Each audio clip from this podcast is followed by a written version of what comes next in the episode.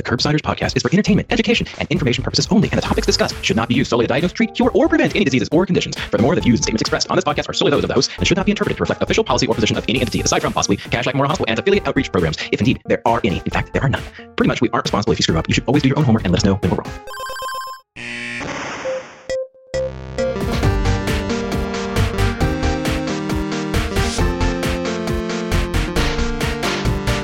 Welcome back to the Curbsiders. I'm Dr. Matthew Watto, trying to keep the energy up. It's it's late at night.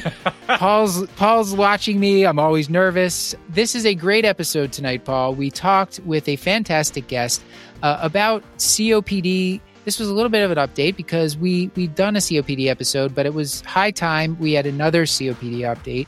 And our guest is Dr. Antonio Anzueto, and he was just lovely to talk to and had so many great pearls. Um, Paul, before we introduce our guest fully and our co host, can you tell the audience what is it that we do on the Curbsiders? Happy to, as always, Matt. It feels like it's been a while. We are the internal medicine podcast. We use expert interviews to bring you clinical pearls and practice changing knowledge. And as you alluded to, we have another co host joining us, uh, the producer extraordinaire, master pulmonologist, uh, medical education whiz kid, Dr. Cyrus Askin. Cyrus, how are you? Oh, I'm doing great, Paul. How are you? Good. I'm great. Thank you so much for asking. You know, Matt could have asked, but he didn't. Cyrus, I, I heard you recently moved to El Paso. Uh, Matt, you are correct. Yeah, El Paso, Paul. I, I spent a month there one night. You remember that Seinfeld episode, Paul? No? Oh. Nothing? Kramer No, makes that no, joke? Yeah, it's it's good. Oh gosh. That's, I mean, you know, I get 99% of the Seinfeld jokes in that one. I can't remember right the past me. episode, but Kramer definitely makes the, uh, and then he laughs like way too hard. Um, so anyway, I thought I'd give it a shot. Sorry, audience. No, it's. I mean, you have almost the exact comic timing of Michael Richards, so I'm surprised it didn't work out. But Okay, Cyrus, sorry to interrupt. Uh, please tell the audience what is it that uh, we talked about on this episode and tell them about our guest. You got it, Matt. So for this episode, we're very excited to host Dr. Antonio R. Anzueto. So Dr. Anzueto, he is a professor in pulmonary and critical care at UT Health San Antonio. He's also chief of the pulmonary section for the South Texas Veterans Healthcare System, the Audie Murphy Memorial Veterans Hospital, uh, where his additional responsibilities include medical director for the respiratory therapy department and medical director for the pulmonary function lab. In addition to all of this, Dr. Anzueto is a fellow of the European Respiratory Society, the American Thoracic Society, and is a longstanding member of the Gold Scientific Committee responsible for publishing the annual COPD guidelines followed by clinicians around the world. So it should come as no surprise to our audience that we had him on to talk about updates in COPD. And so, really, during this episode, we reviewed some of the long established tenets of COPD management and discussed some updates since our last recording in 2018 with Dr. Denitsa Blagev. Cyrus, did you have a pun? Matt, how did the beef brisket develop COPD? I don't know, Cyrus. How? Well, it's smoked for too long. I, I kind of like it, Paul. I kind of like it. I tried. all right, Uh, I think I think I'm not going to attempt any more puns after I fell Oh. way flat on my face uh, with my El Paso joke. But uh, I'll have to see if I can chase down that Seinfeld clip for the show notes. Um, all right, let's get to it. A reminder that this and most episodes will be available for free CME credit for all healthcare professionals through VCU Health at curbsiders.vcuhealth.org.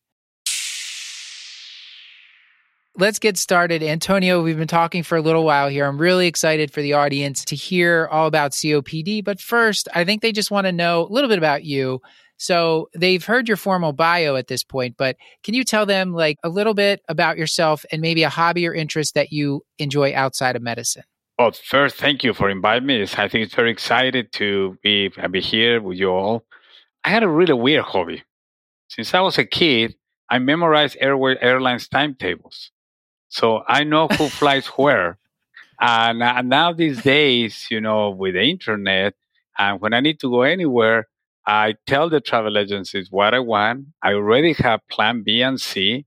I mean, anything happens, I just go to the desk or I call the help desk and say, I need you to book me on this flight, this flight, this flight, and this flight. This is what I need. So it's uh, it's a weird hobby, but in the other hand, it's very handy when you have to travel, and uh, sometimes there don't seem to be that many options for you to take. And international is very handy. I will ordinarily ask about like a book recommendation. I have to ask, what transpired in your childhood that you began memorizing airline tables? Like, can you just talk me through how this all started? Because I am, I am of course fascinated. Oh, when I was 15, 16 years old, I always loved aviation, and I love more the the airlines. I, the airlines are very similar to a hospital. It's very similar to healthcare. It really the for that plane to leave that gate requires hundreds of people to make it happen. It's like a hospital. You know, there's, there's an incredible coordination and everybody does their uh, jobs. So that's the reason I like it. And over time, I was fascinated to see how people will go places. I was fascinated to see how this has grown. As a matter of fact, I had predicted 80% of the bankruptcies, the mergers, Uh, I can be considered a, a, Wall Street airline analyst. I predict everything's going to happen. My wife already knows about it from me. I get a couple blogs every day. I read about airlines economics. So I, I know a lot about airlines. Paul, should we pivot the show topic into airlines? yeah, and start taking more aggressive notes. Oh yeah, let's let's all let's all get into airline futures. Antonio, you're going to make us all rich. well, uh, Cyrus, Cyrus the Younger, as we sometimes call you, uh, did you want to ask anything to Antonio? I know you you both know each other professionally, but did you want to ask now that you've got him on the hot seat here? Did you want to ask him anything before we get into the topic? Yeah, I, I kind of want to know about the next get rich quick scheme, I guess. But um, no, in, in actuality, um, I'm always looking for advice from peers and colleagues and mentors. So, any meaningful or important advice, Antonio, that you received uh, at any point in your career that you'd be willing to pass on to us here? I think the advice that I got from the person I started working with was keep your eyes open and be open mind. So I have a friend every time he sees me say, Antonio, when you going to focus on something? You are like in COPD, you are in pneumonia, you are in sepsis, you are in mechanical ventilation, you are part of the Berlin conference of ARDS, uh, you are everywhere those. And it's like, you know, it's something, a lot of things are linked together, hypoxemia, respiratory failure. But my advice is have your eyes open. If anything you like, just go for it. You know, just go do it and go for it. You've now been in El Paso, you're in a very unique situation. Uh, it's probably will be uh, not much support in certain area in pulmonary. You know, pulmonary has grown tremendously. I don't know how much support you have in pulmonary hypertension or interstitial lung disease. But you say, well, there's not too much support about that. You know, I will be the expert on pulmonary hypertension. And you know, have you become the director of the pulmonary hypertension clinic or the uh, pulmonary fibrosis clinic? You just name yourself. I'm the director of the pulmonary hypertension clinic. And everybody will believe you after that. Man, now I'm, I'm so I'm ready to take over the world now. I'm ready to go. Well, Cyrus, let's let's start to take over the COPD world because we need we need a case from Kashlak. With pleasure. I think we can roll one roll one out for for Dr. Anzueto. We're sponsored by Wild Grain. Were you one of those people who was trying to make bread during the pandemic? You know, you thought you were going to have your own sourdough starter, but uh, if you're like me, it was a non starter. Well, whichever you were, we can all agree that hot, delicious, fresh baked bread is just one of the best things in the world. So why not try some from Wild Grain? It's the first bake from frozen box for artisanal bread, and they have amazing things like rolls, pastries, and even handmade pastas. My family tried all this, and we loved every bit of it. Wild Grain uses only clean ingredients like unbleached and non GMO flour, and they utilize a slow sourdough fermentation process that just tastes better than the stuff you're going to get in the grocery store. So if you're hungry already, for a limited time, you can get $30 off your first box plus free croissants in every box when you go to wildgrain.com slash curb to start your subscription. You heard me. Free croissants in every box and $30 off your first box when you go to wildgrain.com slash curb. That's wildgrain.com slash curb, or you can use the promo code CURB at checkout. Um, so our case from Kashlak Memorial is Miss Vanessa Rodriguez, who is a new patient coming into established care with us. She's a 58 year old with a long standing history of smoking, averaging a pack per day since she was 24.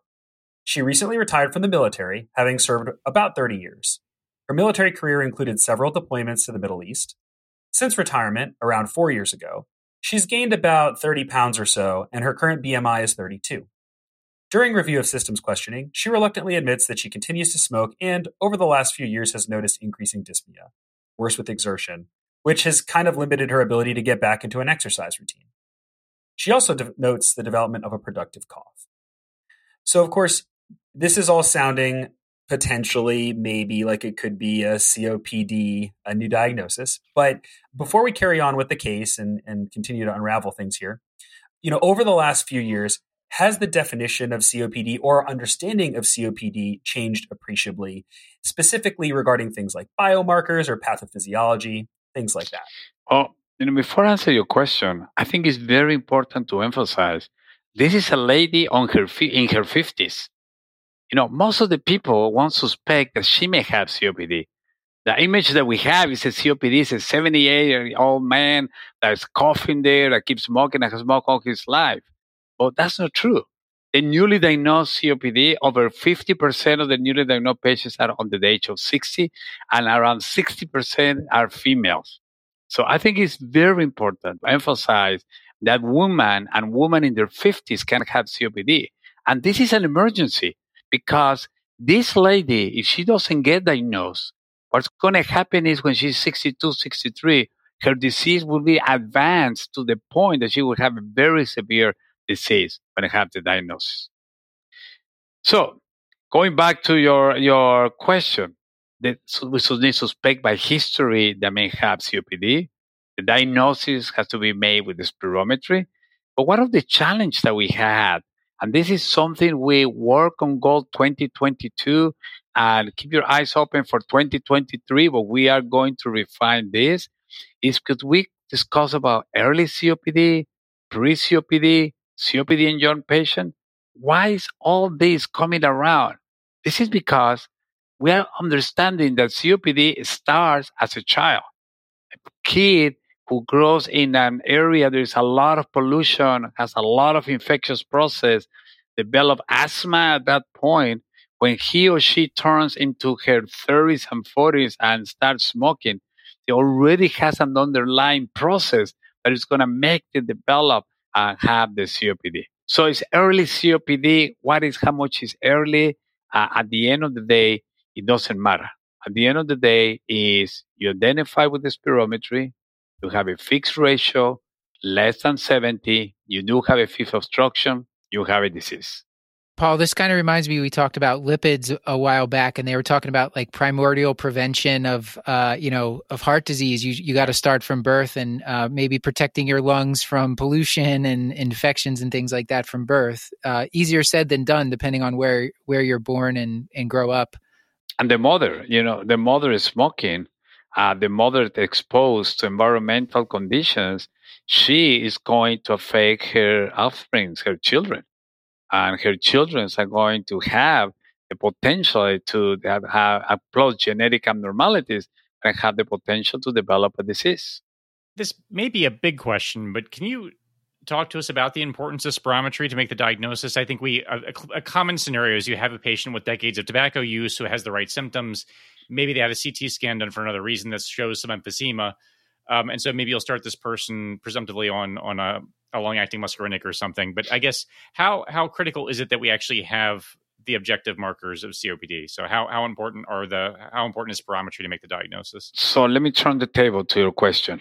How important is to get hemoglobin A1C to diagnose diabetes, or how important is to measure the blood pressure to make a diagnosis and make the treatment? I know spirometry is not the fanciest tool, uh, the e, uh, the e tool that it has a stigma. And you know, I understand. I'm with you. You know, when I get those reports, I have like a 50 numbers over there. You know, the truth I have to confess to you, Nobody knows what those 48 numbers mean. You are invited to come to the national conference, American Thoracic Society Medical Chest Physician. There are endless uh, sessions about FEV6 and, and FEF2575. What do they mean? The truth is that we don't know what a lot of those numbers mean. But what we know, if you do an spirometry, and you, I tell my team, there is three things that you have to uh, pay attention. First, Look at the demographics in the report. Be sure that the person is sitting in front of you. If it says the report, the male is a male, is a female, is a female. because those demographic factors are the ones who determine the predictors. So if you have a male sitting and it says female, the report, so the predictors are all off. So that by itself is wrong. So just look at the demographics. Then ask yourself, this is a good test. Look at this flow volume curve. It's a nice shaped curve. It's a nice smooth lines. You had a good test. And then you look at the fixed ratio, the actual fixed ratio of FEV1 and, uh, or FVC. Is it less than 70 or more than 70? You know, that's the question that, that you have to answer. If there is less than 70, you have a fixed obstruction. You had COPD. You know, and that's the end of the story. Doesn't matter what the FEV1 is because that will tell you more severity. And that less than 70 doesn't matter that it's 65 or it's 60 or it's 45. It's obstruction. There is fixed obstruction. Now, having said that, we recognize now there is a group of individuals and all this has been evolving as we have cohorts of smokers and we have followed these individuals there is a group called COPD Gene. Originally was 12,000 people. Let's bring them of the age of 45, 10 pack smoking. Be sure they are uh, all Hispanics and African Americans because this is a genetic study. And uh, NIH told us we don't have money to include Hispanics. Hispanics are too complicated. We almost have to double the sample size. So let's stay with Caucasians and African Americans. I say, fine. So it was a one time, bring everybody, take a picture, a shot of what's going on under condition. But to our surprise, 50% of those individuals, everything was normal. And 20% have interstitial lung disease. So then we went back to the NIH and said, listen, we would like to follow them at five years. And now we have gone 10 years. So we're going 15 years. So we're getting a picture of what's going on. And you can have prefer, preserve ratio. That means that you are a smoker, your ratio in the spirometry was 75, it's not less than 70. But guess what? If that person continues to smoke, five years later, it's going to be either obstructed or it's going to become restricted and it's going to develop interstitial lung disease. And 10 years later, it can be more severe it continues to smoke. So the bottom line is yes, spirometry we need for the diagnosis. We know what we're dealing with but it could have been people who falls on the size of that. And when we order this spirometry as in primary care, we're ordering just spirometry. And do we need the pre and post bronchodilator to, to prove that it's a fixed obstruction? No, actually, you do the, the pre or post bronchodilator not to see there is a fixed obstruction because it doesn't matter. We know that patients who have COPD has fixed obstruction they can have some bronchodilator response today. Three months later, have no bronchodilator response. Six months later, six months later, had 20% bronchodilator response. There is a lot of variability in the bronchodilator response. I think the importance to do, it with post bronchodilator is because by definition of COPD is the severity is the FEV1 post bronchodilator. So this is like a, you want to see if your individual has high blood pressure, but what you want to understand is I want to see you what's your blood pressure while you're already on medication. Oh, your blood pressure is still high already on medication. Damn, I need to I need to fine tune, I need to adjust. That's the, the rationale to do the post bronchodilator uh, spirometry numbers to make a diagnosis. But it's also handy. You get a lot of uh, response and if you add other uh, markers in all my patients, what I do is I get IgE, I get CBC with differential. I don't know how's in Philadelphia. Well, let me tell you, in San Antonio, if you order CBC in any primary care or any specialty practice, you know, you don't get a differential. You get a computer, neutrophil, lymphocytes, monocytes. I had a lady who came to me a little older, this patient in her mid 60s. She's been in the emergency room. She has seen a bunch of people in town, even, even a specialist. And I could not find a eosinophil count in this, this thick of her chart. It was this thick. uh, so I said, what am I'm supposed to do? Well, I sent a CBC with differential. She got 45% eosinophils. So she really has this, her condition is, is an entity that is a completely different story what we need to do. So this helps you not only to diagnose COPD by itself, but also to exclude other conditions. So you're pretty much excluding high eosinophil group, you're excluding high IgE group, uh, you look at bronchodilator response. So uh, pretty much you're getting a much clear picture of what you're dealing with. So I want to try to recap just real quick, and then I'm going to, Cyrus, I'm going to throw it to you in a second here. So we're getting spirometry. We're looking for this fixed ratio of less than 0.7 to make our diagnosis of COPD. And we're going to look for the pre and post bronchodilator. What's uh, what's helpful to look at is the post bronchodilator FEV1 because if if that's severe, that's gonna that's a predictor of severity. And then you like to get an IgE level and a CBC with differential because you're looking to see the eosinophil counts and does this person have high IgE levels. This is all going to be helpful to you as you're making your treatment plan. This is very important. You know why? Because we do have all these biologicals. And this person may fall in a category of asthmatic and these biologicals change their life. These biologicals are a mm. life changer for the patient. The same that we saw with biologicals and reuma, uh, uh, rheumatoid arthritis and all those conditions, biologicals in asthma and the particular phenotypes of patients are life changing. So that's what I want to know is to try to understand is anything of this that my patient may have and that sort of brings me to one thing I wanted to touch on before we continued the case was, you know, you mentioned Antonio about the PFTs and the ratio. Obviously, less than 0.7 is concerning for obstruction, but we, you know, we do use that in asthma as well. And so I know that when our listeners hear this, there may be some confusion. So from a pulmonary function test standpoint, in your practice, how do you differentiate the two? So certainly the bronchodilator response is going to help a lot to make the differentiation. But asthma has other features. Asthma is not only that the individual smoke. Asthma has atopy, allergic reactions, environmental conditions. I love to ask my patients about strong odors perfumes, cleaning products, and they will tell you, listen, I can, I can walk to a room and somebody has a perfume, I have to walk out of that place, or I cannot, I have to be changing whatever products I use for cleaning because the uh, the odors are so strong. So asthma has its other features that are part of the phenotype that the patient will present. And also the subtypes of patients, I will add about some of the phenotypes of COPD. This person is exacerbated, that seems to be in the hospital all the time. That's an individual that uh, in 2022, those patients don't exist anymore. The one you used to see 10, 15 years ago, that they will come in the hospital and come back and have this recurring bronchitis exacerbation. So if the patient has that, you really have to ask yourself, what's going on here? Why is this patient having that? I look at medication compliance. You know, I have a, a, a one of my practices is in a fully funded uh, clinic. Everybody has insurance, but you know those insurance copayments can go from ten to two hundred and fifty bucks, and and the patients don't take it. And I had patients that don't care to spend 300 bucks in a bottle, of wine, but they will not spend 300 bucks in a in an inhaler. I mean, that's that is a fact.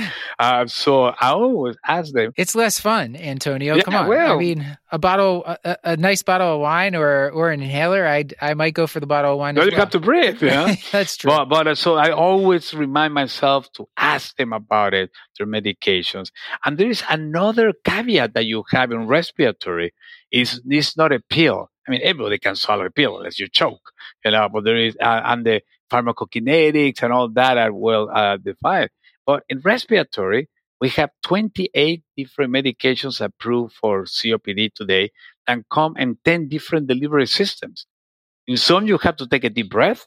In some, you have to take a slow breath. Some, you have to hold the breath. Some, you don't have to hold. So the technique is something I think is very important to emphasize that you speak with your patient, you spend two minutes and ask, well, what inhaler do you use? How do you use? Do you have any questions? And you can use it because those variables are crucial before you make any changes or any interventions in your patients.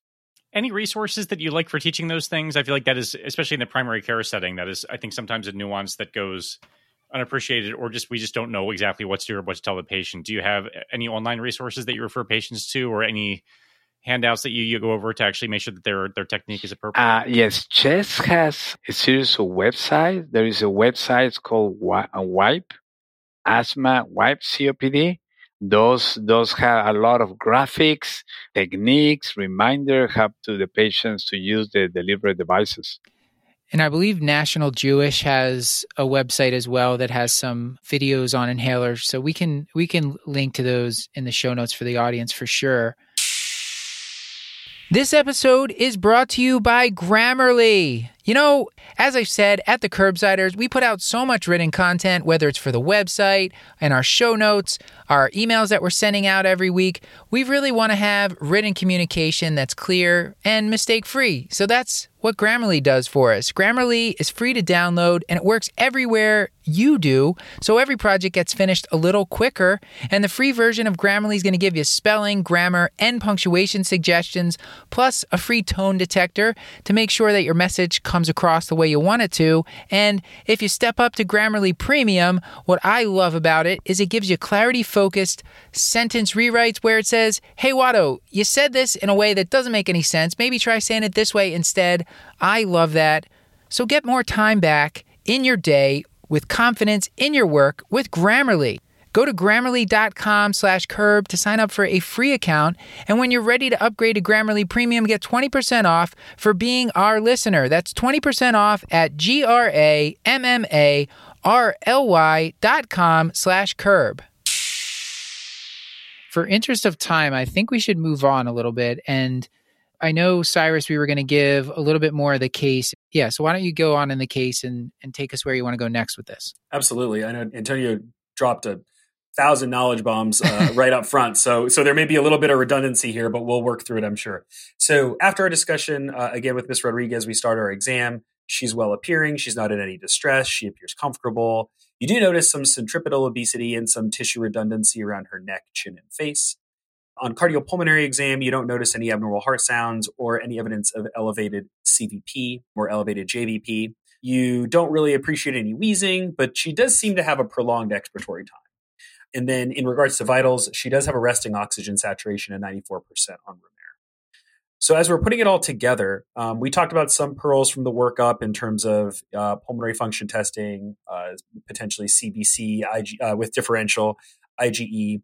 So, so we kind of got those things in the back of our mind. But in terms of the history, the exam, is there anything with Miss Rodriguez that's particularly worrisome?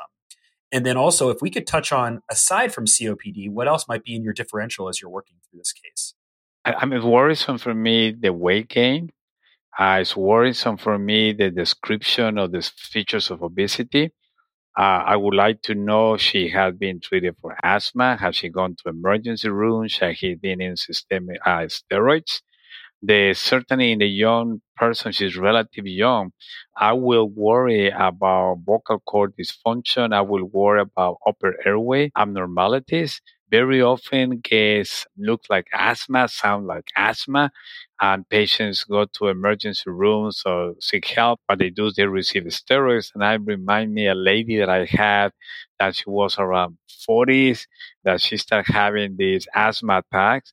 And it happened, it was after she had a C-section for a pregnancy that got a little complicated. She got intubated. And what the lady had is a, is a subglottic stenosis secondary from the intubation. So uh, I will I will be I will worry about that, and I will pay a lot of attention in her spirometry at the flow volume loop. I want to have that flow volume loop to be very nice and smooth. If the flow volume loop shows anything flattening, certainly having COPD with sleep apnea concomitant, in her physical exam, I will take a look at that mouth, um, her Mallampati. If I can see her her uvula when she opens her mouth, I will be happy. If I don't see anything, oh, I say, you know, she probably has uh, some uh, sleep apnea, and I will pursue that that path too. And I will now recognize that uh, chronic diseases, asthma, COPD, and sleep apnea, they live hand by hand, and uh, they can go. But I will be worried, I worry about her weight gain uh, why she has gained that weight and the distribution of the weight too. That's that's interesting because I with with COPD I'm used to thinking about weight uh, more from the other end, where oftentimes I'm seeing patients who are having trouble maintaining weight, probably when they get the pulmonary cachexia syndrome later later in the course. But it sounds like early on, the the patients patients with weight gain that may be part of the treatment. I know we did a prior episode on obesity hypoventilation mm-hmm. and talking about weight loss, and of course we've done episodes on sleep apnea as well but you're it sounds like just recognizing that maybe they're diagnosing and treating that is going to be something you're you're keying into? And, and this gain of weight is she having respiratory symptoms? Has she been on systemic steroids? Has she got to emergency rooms? And been getting steroids and steroids for that. So uh, i will be very concerned about uh, why she gained that much weight. Got it. Okay. Cyrus what's next yeah, so I think uh, you know in this case you of course identify that weight gain and, and on exam you're seeing it and, and she says you know it's it really has just come on as she's had more and more difficulty exercising, which she feels is secondary to her shortness of breath. And so she's now living a more sedentary lifestyle, whereas before, when she was active duty military, she was doing PT regularly, and and I guess you know maybe she didn't have as as significant dyspnea uh, as she does now. So you, you, kind of examine that a little bit. She's not she's not been on systemic steroids. She hasn't had a lot of ER visits. It just sounds like her symptoms have been smoldering for quite a while, and and she just has been not able to address them until now. And so so at this point, you know, you, we've talked about differential diagnosis. And so we're going to send her to the PFT lab, as you said. We're going to get some pulmonary function tests. And it looks like she was able to get in actually same day. You got super lucky. And we have an FEV1 of 65% of predicted with an FVC of 98% predicted, result, uh, resulting in FEV1 to FVC ratio of 0.62. So that's her true ratio, not the percent predicted. She then was given bronchodilator, and her FEV1 actually improved a little bit from 65 to 70%. And the ratio also improved slightly from 0.62 to 0.65. So she comes back to the PFT clinic to talk to you, and now she wants to know what do we make of these results? And, and so, Antonio, how would you interpret them, and how would you discuss this with our patient? So she clearly has a fixed obstruction. So I would tell her I would be very suspicious that she may have COPD. She has a fixed uh, fixed obstruction um, and her the moderate obstruction with the level of the FEV1 FVC. Uh, some of my concerns, especially, had been on the military, and she was deployed in the Middle East. Uh, they, we've seen all these coming there that we don't fully understand.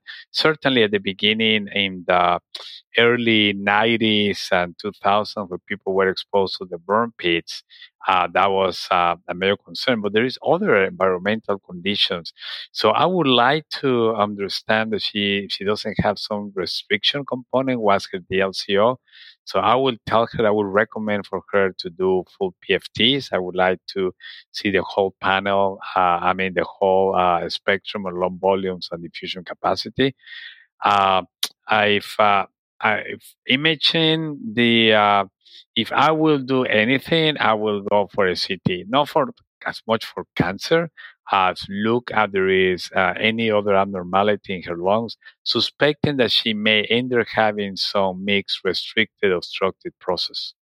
So this this patient uh, this patient we're talking about. So we just to recap for the audience. So she's in her she's in her late fifties. She smoked for thirty four pack years. She she'd been having this weight gain. Is coming to us with dyspnea, and then Cyrus mentioned she was uh, exposed. She was in the military, and these burn pits. In case people haven't heard about them, essentially the military bases. It's not like there's trash removal necessarily. So they would just have these giant pits, or they would burn waste and trash right next to the base. So people were uh, getting exposed to this, and we already talked about pollution on this episode. So that's so she's got uh, multiple types of potential smoke exposure throughout her life, and um, and then the the CAT scan here. I guess she would probably qualify for the low dose CT as well with her right with her age. Um, yeah. Uh, but is there is there a difference in the way you would order? Would the low dose CT suffice for her, or would you order the like the regular non uh, non contrast CT? Sure. I, I, think there is two things here. Uh, I will order a regular non contrast CT, uh, basically to understand her lung condition as a baseline. Uh, the mm-hmm. Intergold Committee and the USPSTF, uh, you know, now there is a strong recommendation to do the low dose CT uh, on the regular basis. And I know you have dis- discussed that uh, here in the program, but the only word of caution about this, this is a, a, a trip that the patient has to be willing to take because the benefit of the low dose CT if the patient is willing to do the full time of the follow up. If the patient drops right. halfway through after three years, uh, doesn't want to continue doing, any benefit will be completely lost. So I think that's something that I, I emphasize to my patients before uh, they are willing to embark into LDCT as screening for malignancy. And of course, a smoking cessation here will be the most uh, I would have to emphasize that she has to stop smoking.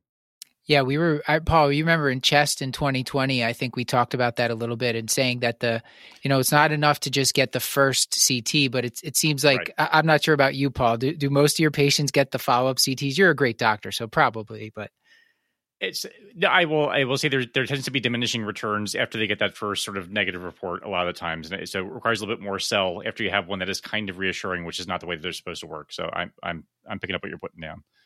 Okay, thank you for making that uh, distinction, and and that's a great gr- great point that you got to tell the patients. This is a a long game. We have to keep checking. That's why we're doing these these low dose CTs every year um, because you have to be screened for that that whole period. But I guess just from a, a, a practical standpoint, just so that I'm understanding, because I feel like this comes up a lot. Like, let's say this is a new patient, so you would order first a non-con CT just to get a sense of lung parenchyma, and then follow up, say, the following year for low dose CT if you're doing lung cancer screening. Is that in practicality what that would look like? I just want to make sure I'm understanding. Yes, if she goes, if she's going to go to a lung cancer screen, yes, sir. Okay, very good. Thank you. Yeah, and it's not unusual in South Texas. A lot of people had nodules, a little stuff in their chest uh, that we have to follow. She's a smoker. She's an active smoker. Uh, we have to follow those nodules. Uh, and this is something we have to be very obsessive compulsive because I have seen after a year and a half, those nodules start changing and there are malignancies. Uh, even in former smokers. So uh, uh, I learned many years ago you cannot bet against cancer because you're gonna lose. So you have to have to be on top of that. Yeah. Can you talk about alpha one antitrypsin? That's that's something that I saw was in the guidelines. Thinking about it, does, is that for everybody? Do you send that, or is it just for select patients? Thank you for bringing this up, Matt. I think this is very, very important. This is the only hereditary disease, a condition that we know can be associated with uh, chronic lung disease. And what I do with the, uh, with the alpha 1 testing, I get from the Alpha One Foundation, and you can get also to some of the companies who make the supplement and therapy. You can get the diagnostic kits. The reason I do that is because you get the blood level and you get the phenotype. So you basically get name and last name together. Uh, if the blood levels are normal, but the phenotype is abnormal, so is somebody there in the family that other people has to be tested. If the blood level of the phenotypes is MM, so there is no abnormality, that's the end of the story for the patient. So here you're not only thinking about the individual that you're talking to in front of you, that lady who's sitting in front of you, you're also thinking about this chronic lung disease that she has could be anybody else in her family who has the condition. And the Alpha One Foundation has done a terrific job in in uh, understanding, in partnership with the companies who make supplemental therapy. And we know now one fact: there is no age. You should test anybody, regardless of the age, for Alpha One to be sure that the Alpha One level and the phenotypes are normal. So it should be done on everybody who has any kind of chronic lung disease are you running into cost issues with that? Like that would be my only concern with that plan would just be the um, making sure the patient doesn't get like a two thousand dollar bill for gene genetic testing. I told you the trick. The trick is you call the COPD Foundation from your office. Uh, you can call to any of the the COPD Foundation will put you in contact with the different companies who uh, the, the companies who make augmentation therapy, they have developed reference labs around the country that work in partnership with the Alpha One Foundation. So basically, they send you to the office the kits. Uh, some of the tests is a, a blood drop, like a like an Accu-Chek that you put a little panel, you just sign, put some of the information, you mail it, and then you get a fax the, the results. Uh, on some, there is a little swab, a mouth swab you know, depending what company, but it's 100% free for the patient. And if there is anybody in the family that needs to be tested, you can do the same. It will be 100% free. And then the, I guess the reason they do that is because if if they if we find people that need treatment, then the, then these companies also provide treatment. But uh, yes, uh, furthermore, uh, you have alpha one deficiency or any kind of genetic abnormality, your insurance can go off the roof, and nobody may insurance you. Through the Alpha One Foundation, they have a system that can be anonymous. And if the person is deficient, can receive anonymous augmentation therapy. Like her insurance company never finds out about that and never shows in the records. Wow. And that, that therapy is the just replacement of the alpha one, right? Uh, like the deficiency. Yeah, that augmentation therapy that can cost seventy to eighty k a year. Oh my gosh! Oofa. Yeah, that can be very expensive, and the insurance may, may just but, but the companies and the Alpha One Foundation have developed systems support patients. The Alpha One Foundation is unbelievable what they have done for this. All right. Okay, we will we will link to that for the audience. That's a hot tip there. Okay, Cyrus, where are we going to next? So um, we've talked a lot about um, some of the workup elements. The one thing um, we hadn't mentioned, uh, I don't know, uh, Antonio, how do you feel about those AeroAllergen, those AeroAllergen panels, those um, like IgE uh, allergy screens that you can get? In South Texas, I do it because there's a lot of allergies here. Uh, at different times of the year. But you know, I was in Chicago a couple of weeks ago. Uh, I was crying and dying. the allergies there. I think it's all over the country. I don't think it. Uh, we talk about it in the South of South Texas, but it seems to me it's all over the country. Uh, and I, again, I do it because you wanted to better characterize your patient and you have want to better understand what other alternatives to give.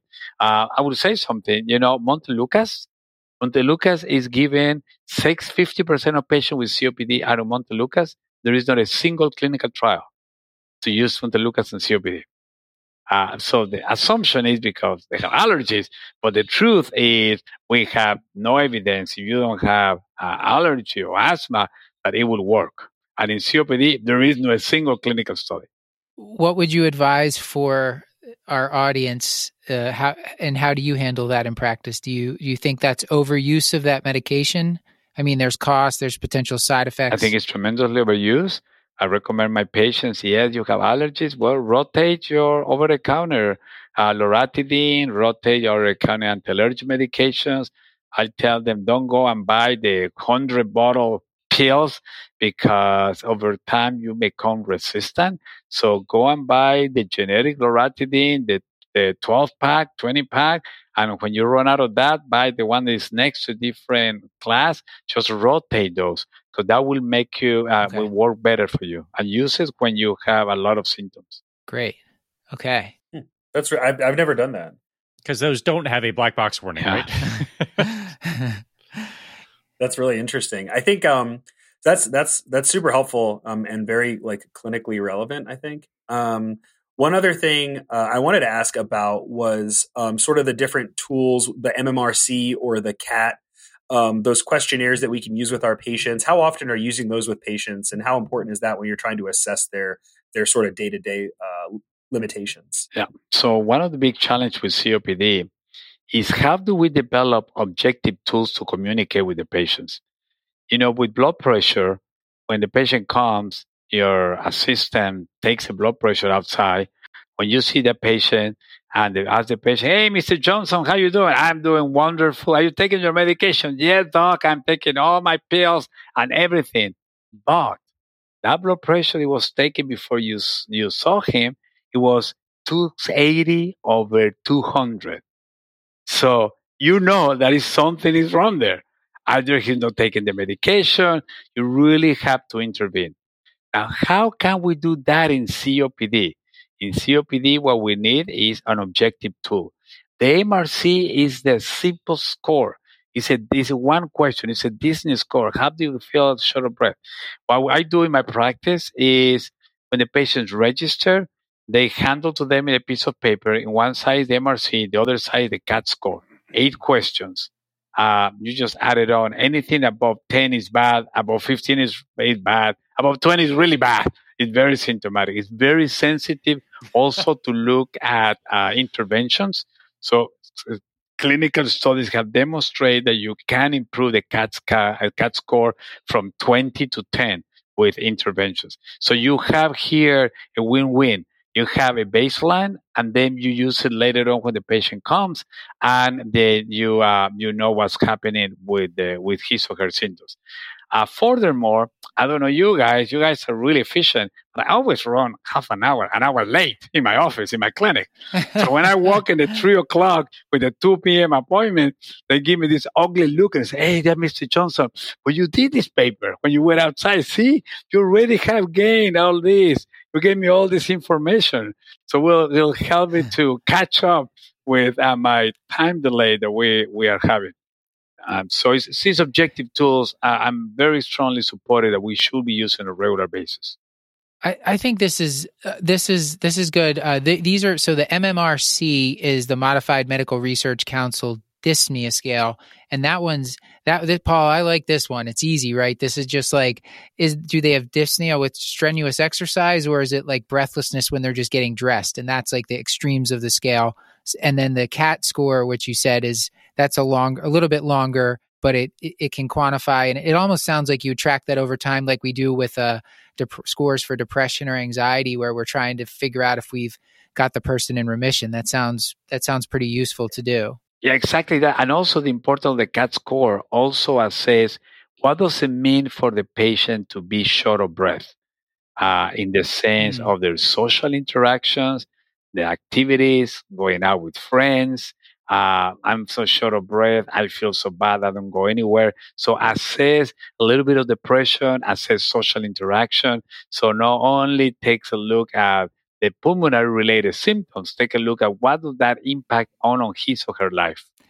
And and the GOLD guidelines, Cyrus, there's this two by two table, and I think we I think we might have already given one to Vanessa, our patient, but basically the two by two table says like how many exacerbations have they had and, and how many hospitalizations. And then on the other axis is the MMRC or the CAT score. And that kind of puts them in these group A, B, C, or D of COPD. So we the FEV one gives them part of that, right? And then there's this this other based on exacerbations and hospitalizations and these scores we're talking about. And I think this is a perfect time to go into talking about about treatment so, do we have another piece of the case to bring us into that? Absolutely. You read my mind. I think uh, excellent. Uh, dovetails really well. So, um, you know, in our sort of um, discussion with Miss Rodriguez, she tells us that unfortunately she's not able to keep up with her peers when they go on morning walks, um, often having to stop on flat terrain for a few moments just to catch her breath. And so that kind of does get to what uh, Antonio you were talking about in terms of things like social isolation and, and impacts on uh, patient centered um, you know outcomes. And so so she's certainly having some issues there. And and so you put all that together with her FEV1 and you come up uh, using that table that Matt referenced you come up with her being uh, coal, uh, GOLD 2B in terms of her designation. And so I think now we should should talk about therapeutic options for her because she has COPD and she has symptoms. So uh, Antonio can you sort of walk us through what is available what we should be doing for our patients? You know, how would you approach a patient like Miss Rodriguez given these findings? I think there is anything from this conversation that we have in the take home message is COPD is a treatable disease. We can change the natural history of the disease with pharmacotherapy. And the treatment of COPD are long acting bronchodilators. So we, uh, it's very easy for me to talk about this in 2022. We have 22 years, 23 years of development of these medications. So we know the efficacy, we know the safety, we know a separated, we know a combined, you know, how do they work? So pretty much uh, the whole stuff has we, have we put together, we serve to us in a silver plate because uh, we don't have to worry about all the stuff. And furthermore, we know if we start that interventions, you know, we can change the, the natural history of this disease. So this is a treatable disease. You can slow progression, decline in lung function with long-acting bronchodilators. You can improve symptoms with long-acting bronchodilators. You can decrease exacerbations with long-acting bronchodilators. You can even decrease mortality with long-acting bronchodilators. So the objective of the treatment is not to make her breathe better for two to four hours and be able to do what she wants to do. So short acting bronchodilator should be used as a rescue medication only and we're doing a good job, if the patient comes back to you and Ms. Rodriguez come back to you and said, listen, you know, you gave me this inhaler. I haven't used it at all. It's going to expire, uh, you know, because I haven't used it. Then you say, we're doing a good job because she had not required her rescue. So the bottom line is long-acting bronchodilators. Most of the time we start with the long-acting anticholinergics in patients who are symptomatic, like Ms. Rodriguez, starting with a fixed combination of two long-acting bronchodilators may not be a bad idea. A long-acting beta-2 agonist with a long-acting anticholinergic. Given the medications combined in a single inhaler, actually you don't get one plus one equals two. You get one plus one equals three. You get some um, uh, opening of the proximal airway with the anticholinergic that allows the beta 2 agonist to penetrate further down in the distal airway. Uh, in patients who are more severe or hospitalized or have high eosinophils, like when you're going to use inhaled corticosteroids, we know that give them combined with the other bronchodilators, you get better efficacy. So the, the treatment on her is long-acting bronchodilators. Uh, she's very symptomatic. I, I will start with the fixed uh, LABA LAMA combination. Yeah, that, that brings up an interesting point about potentially uh, de escalation. So, um, I, I, guess maybe before we get to that, though, just uh, to define terms. So, the short acting short acting agents, those would be ipratropium or albuterol. That's classically in the U.S. anyway. The the two that I think of, and then the long acting muscarinic is tiotropium is the one that seems to be most available in the US. And then the long acting beta agonist, that's your salmeterol, formoterol, I guess vilanterol, yeah. um, th- those agents. And we have also umeclidinium, uh, glycopyridinium mm-hmm. are available at the long acting anticholinergics too. Okay. Yeah, it gets it. Paul, do you get confused by the inhalers as well? Yeah, no, and I'm always grateful for the yearly formulary change where just everything becomes suddenly newly expensive and you have to choose a different one. It's always a treat to learn some new trade names. And once you remember the medications of that, the insurance company is going to take care of you to change it, to switch it. So your patient yeah. is in a formulation A, they will get a letter. Oh, next month you're not going to get A, you're going to get B, and then and six months later you go back to A. So, so I tell my patients this is this is life. You just have to navigate through that and be sure you get your medication. Okay, so it sounds like we're pairing the intensity of initial therapy to the degree of the patient's symptoms. And so for a patient who's not doing well, we would potentially be starting them on a combination LABA LAMA. So uh, and uh, what about de-escalation? Is that something you think is a good idea, or is this something like once you get it under control, you should just keep hammering away at the same intensity? So with the fixed uh, long-acting bronchodilators, there are no studies that look at the escalation. And the truth is, while you're aiming to maintain lung function and sustain over time, it can be achieved with having maximum bronchodilation. And then also, I think it's important to remember there is a ceiling effect. We can improve our lung function forever. So it's going to be a level that they're going to go and just going to stay there uh, and, and they're going to stay there over time. In the GOLD uh, report last year, we have a section about lung function decline that uh, there is a couple of meta-analyses and putting some studies together that use long-acting bronchodilators sooner I'm, I'm, talking about FEV1 of 60%, 70%. What it's going to do is going to preserve 60%, 70% for years and years and years to come. Uh, because, you know, the people who loses more lung function is not the patient who has FEV1 that is 40%. It's the patient who has FEV1 of 70%. The person who has more has more to lose. So they're going to lose more and much faster sooner. So if you don't start intervening now when it's 65, 70%, when you start intervening when it's 40%, it's going to be two, three years down the road. You already lost a lot of ground. So that's the point to start the long-acting bronchodilators. The sooner you want to start strong, that's going to result in improvement in symptoms. And that's another challenge that you have in a patient like this. She's a relatively young lady. Once you can improve her quality of life, can she be able to do more? She's going to stay on the medication. So compliance is not going to be an issue because she's going to feel the difference taking the medication. I think that's that's awesome. That's really um, those are those are great um, very clinically relevant pearls. There are kind of two things I wanted to ask about before we continue with the case. One is in regards to that mortality benefit that you mentioned. You know, when I was being trained, uh, even recently, um, the the kind of party line, so to speak, is that the inhalers help symptoms, but there really isn't a mortality benefit. So I was wondering if you can speak to any of the uh, kind of emerging trends in data or, or publications that suggest actually there, there may be a mortality benefit that we're just capturing. And then the other thing, which is kind of unrelated, is just talking through some of the different delivery systems, because I know that that's something that a lot of our listeners are going to be interested in, whether you use a, like a mist inhaler or a standard HFA or something like that. Yeah, let me let me address the delivery system first. Um, I think the challenge that we have with our insurance system is we don't get to choose the delivery system. The insurance company has chosen that for us. So I, I love the soft mist. I think it's all the delivery systems. The one that give you better lung penetration is probably the soft mist. You have less precipitation in the mouth. But if it's not in the patient's formulary, you know, it's not going to work. So wh- what we need to do is we need to work with what we have. For example, if the insurance company uses the HFA, I will use a chamber, a spacer. The spacer will allow the medication to be able to uh, uh, penetrate better into the lungs. If their insurance, what they approve for the patient is powder medications, I tell them to take the medications right before their meals.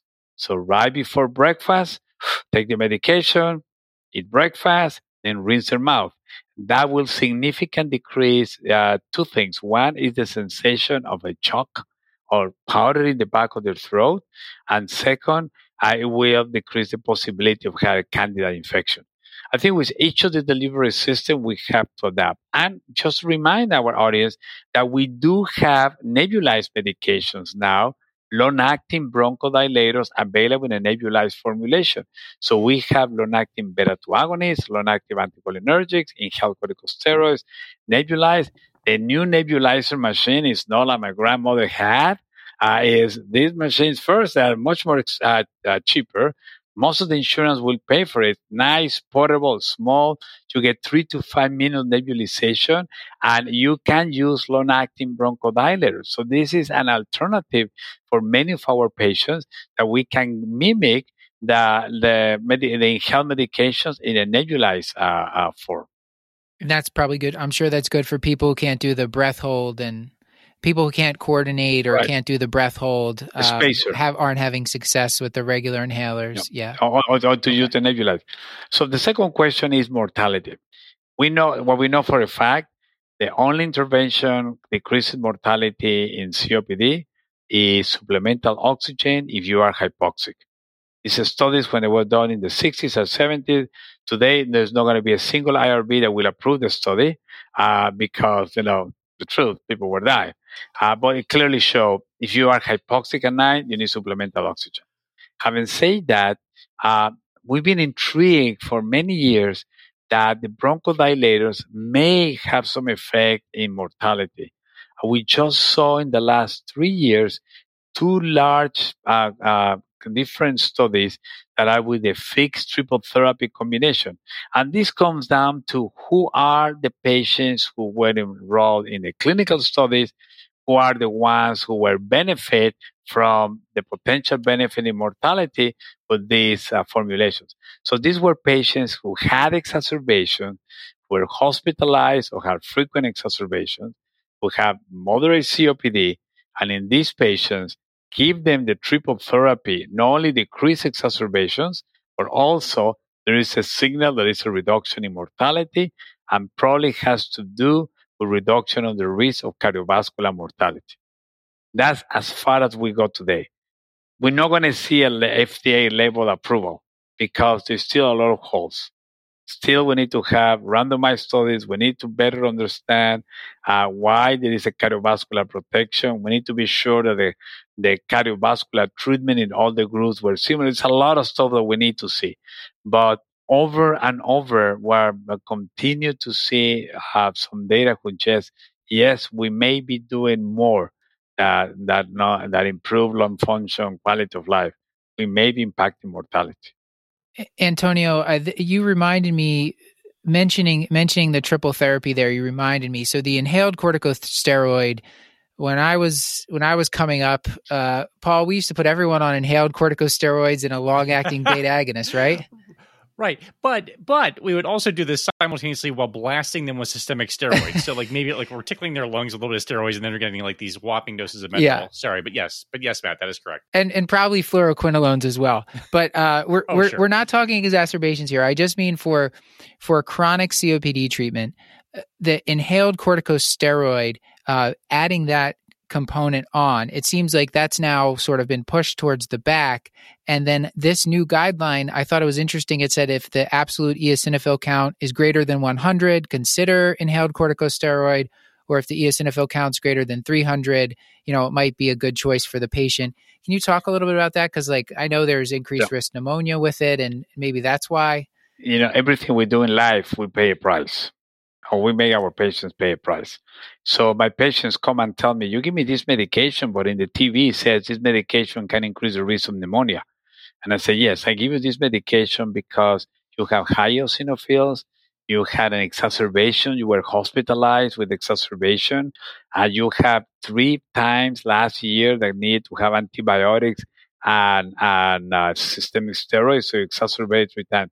So in those individuals having inhaled corticosteroids, the risk uh, benefit the, the, reduction in exacerbation is much higher than the risk of developing pneumonia, osteoporosis, uh, all the other side effects of corticosteroids. Having said that, uh, in GOLD, we talk about that this intervention should be a two-way street. Uh, what I mean is, yes, we added. We added two years ago. You were having these exacerbations, uh, although you had your eosinophils elevated. You don't have that anymore. Uh, do you need to continue to be on that? And there are eight clinical studies that have shown that that individual, you de-escalate, you remove the inhaled corticosteroids, and you leave the patient, mm-hmm. uh, the person with the fixed LABA-LAMA combination the efficacy in lung function and the efficacy in uh, quality of life and exacerbation prevention is going to be preserved. So you're going to de-escalate the inhaled corticosteroids, you de-escalate to the fixed LABA-LAMA combination. But if a person has high eosinophils, has had high eosinophils, that person will have to stay and they will fall into this group asthma COPD overlap. And these are blood eosinophils that we're talking yes, about sir. for the audience and uh, it's figure 3.1 in the GOLD guidelines has a nice uh, kind of a stoplight format. It's like green yellow and red and it tells you you know reminds you who should be potentially prescribed may benefit from ics treatment. And uh, so i found that really helpful and, and something that was a new concept for me. Um, i know we're we're probably towards the end uh, end of the things here uh, as far as the interview goes because it's getting late. We want to be respectful of your time so, Antonio, we've talked about medications that we can use with Miss Rodriguez, but uh, you know, while we were off air in timeout, um, we kind of talked about this COPD tripod, if you will, and really the pharmaco, uh, the pharma, the pharmacologics are just one leg of that tripod. Um, the other two legs being pulmonary rehabilitation um, and smoking cessation. So, do you think you could talk to us and, and our audience in, uh, about how you approach these topics and, and the importance of these topics with our patients? Yes. So what I approach is I would love my patients to go to pulmonary rehab as an endangered species in San Antonio. There is two sites in the whole city. So I tell my patients, listen, I need you to move. I need you to get out of the house. I need you to walk to the mailbox. I need one day to do it for five minutes, maybe next week to do 15 minutes. Then you may go to half an hour. You will slowly prolong, you will build up.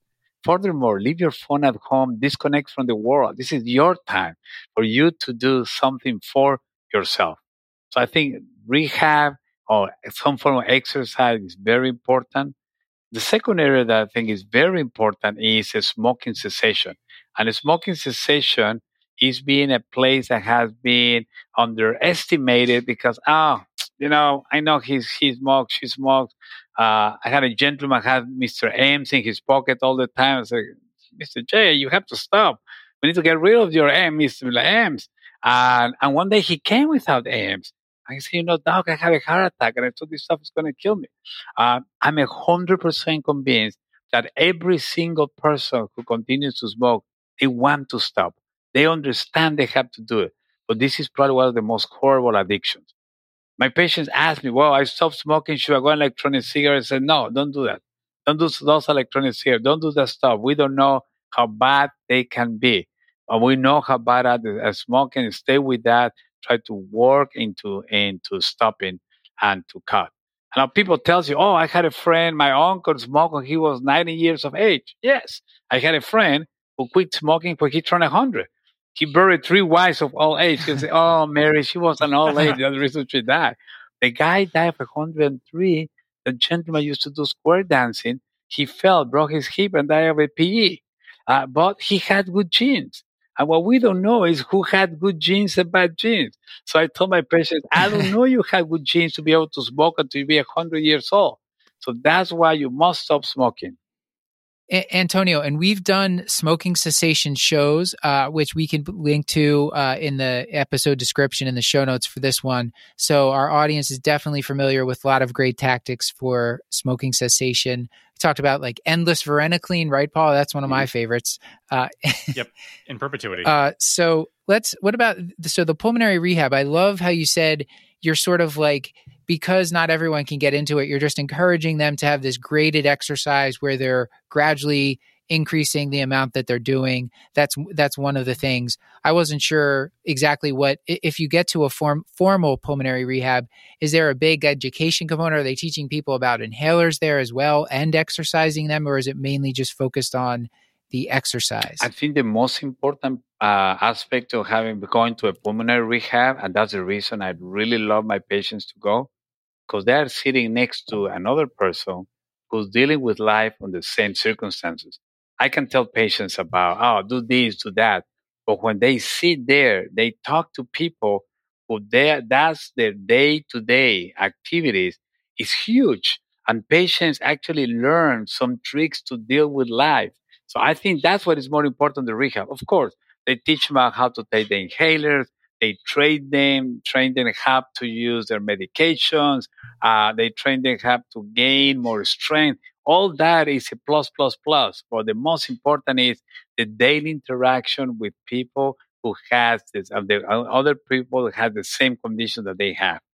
I think we should we should start to wrap up our case here. I know we did want to talk a little bit more um, well, Cyrus, I know you wanted to talk about oxygen and non invasive ventilation. So, how does that factor in for our patient Vanessa? Is she headed towards either of those things? Maybe we'd have to roll the clock forward if uh, if she doesn't if she doesn't stop smoking. But uh, tell tell us how you want to wrap this up.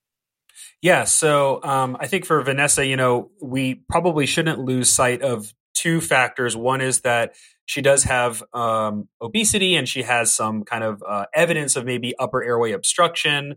Um, and then, of course, she had that resting oxygen saturation of 94%. So when you see those two things in regards to oxygen therapy and then in regards to positive pressure um, uh, PAP therapy, you know, uh, how do you tackle those, Antonio? I think she needs a sleep study. She needs a sleep study.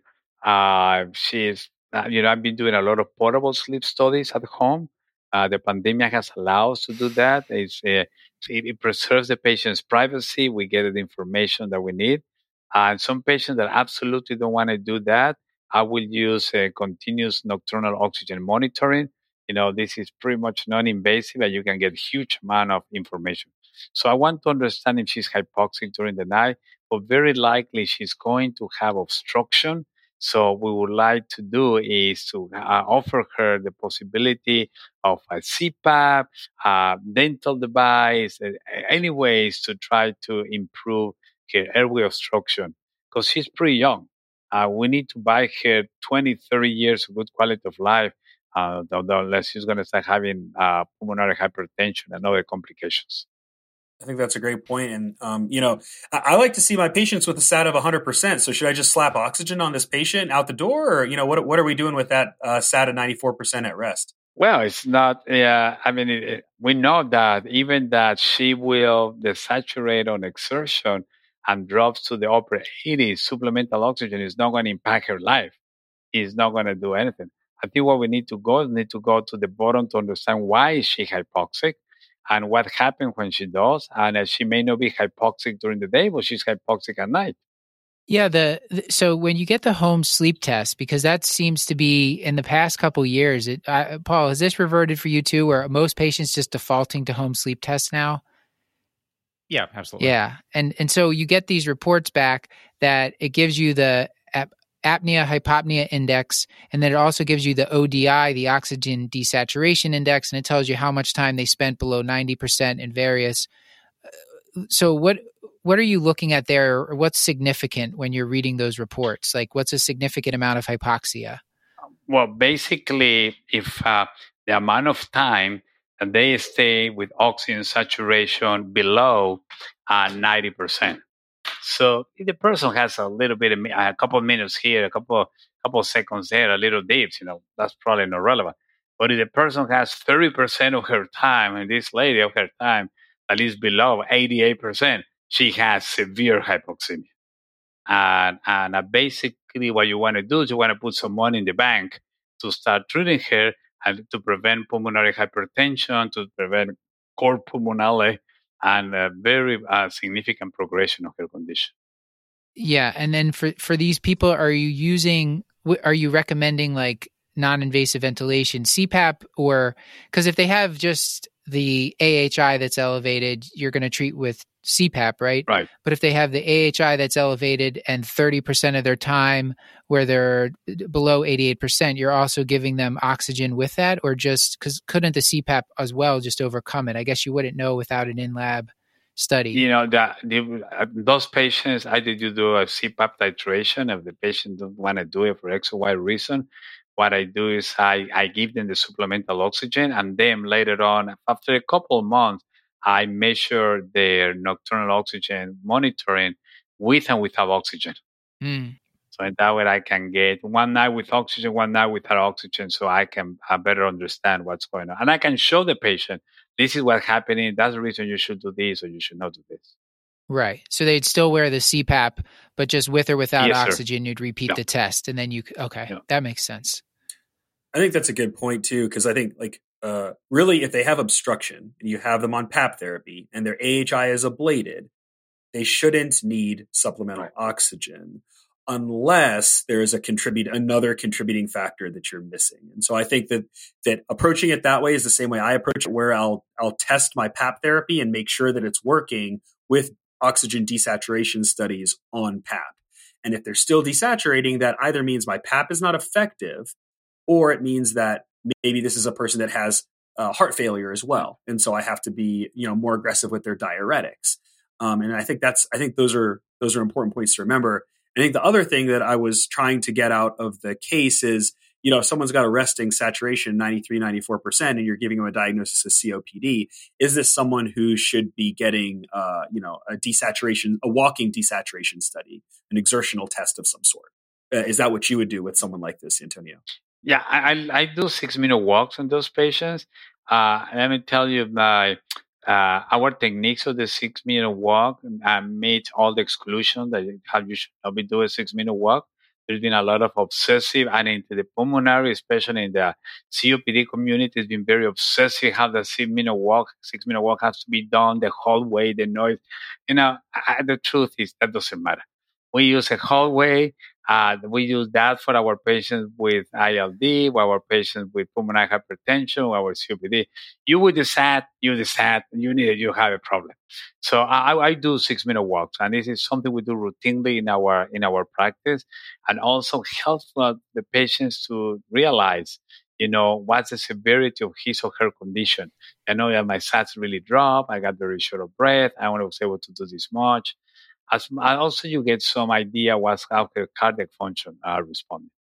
Be, before we leave this discussion about uh, non-invasive ventilation, um, I, Cyrus, I think you wanted to make one point about the the BiPAP for people who are hypercapnic. I mean, oftentimes the patients with our patients with COT, COPD have bicarb, you know, resting bicarb in the 50s or mid 50s, high 50s. Um, do those patients need to be on BiPAP? I guess would be the question. And is there any benefit to to reversing that? Yes, uh, I think in those patients, uh, BiPAP ventilators, the AVAPs, so we can we can mimic and make the machine to be uh, more friendly uh, for our patients to use. And once the patient's uh, ventilator is working, the AVAPs, and you can titrate the pressures uh, appropriately, the patients love it. And they tell you, I can sleep very well, I feel rested, and I, I can see a significant change in my life. And those are those are auto titrating BiPAPs, it's similar to an auto titrating Yes. CPAP, and Yeah. those tend to be more comfortable. It sounds like for the patient the because patient. And also remember the other Okay. important issue I tell my patients is very often when you get any form of uh, non-invasive ventilation, CPAP, BiPAP, uh, you go to a place, they tell you, this is your machine, this is your mask, go home. And I tell them, no, no, no, it doesn't work that way. You go over there and you tell them, I want to see all the devices. They make pink uh, devices uh, because women's face are different, smaller than men. So be sure to give you a pink one if you are a lady, and, and, and out only the nose, the nose and the mouth, underneath the nose, underneath the nose and the mouth. I mean, we had so many alternatives uh, because at the end of the day, what we would like is to be a device that the, the individual would say, I love this, I need to sleep with this. So that's the most important part. Well, I think we could talk for hours. We've already decided uh, in our timeout that we probably need to do a follow up episode uh, with the hospital medicine crew on acute exacerbations of COPD. But this has been this has been just fantastic. So at this point, Antonio, I'd like to thank you for all your time. And uh, can you give us uh, a couple take home points, maybe two or three take home points that you really want the audience to remember from what we talked about tonight? Well, thank you. Uh, thank you again for our invitement. So my take home points is one, make a diagnosis. Not everything who smoke, nobody who smokes develop obstruction. Not everything who cough is COPD. So make a diagnosis, do a spirometry, be sure that the FEV1 FVC ratio is less than 70, that you have a, a lady in front of you that it has COPD, has fixed obstruction. Second, the face of COPD has changed we had to suspect COPD in early in uh, uh, people patients less than 60 years of age and women more than men. My third point: this is a treatable disease. You can make a difference using long-acting bronchodilators. Try to adjust the delivery device to be the one the patient is able to use, but the treatment is long-acting bronchodilators for this condition.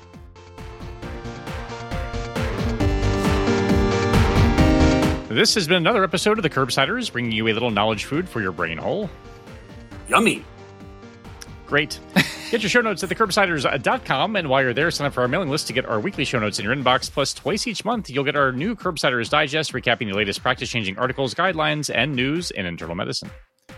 We're committed to high value, practice changing knowledge. And to do that, we want your feedback. So please subscribe, rate, and review the show on Apple Podcasts or on Spotify. You can also send an email to the curbsiders at gmail.com. A reminder that this and most episodes are available for free CME credit through VCU Health at curbsiders.vcuhealth.org. A special thanks to our writer and producer for this episode, Dr. Cyrus Askin and Dr. Deb Gorth. And to our whole team, The Curbsiders is produced and edited by the team at Podpaste.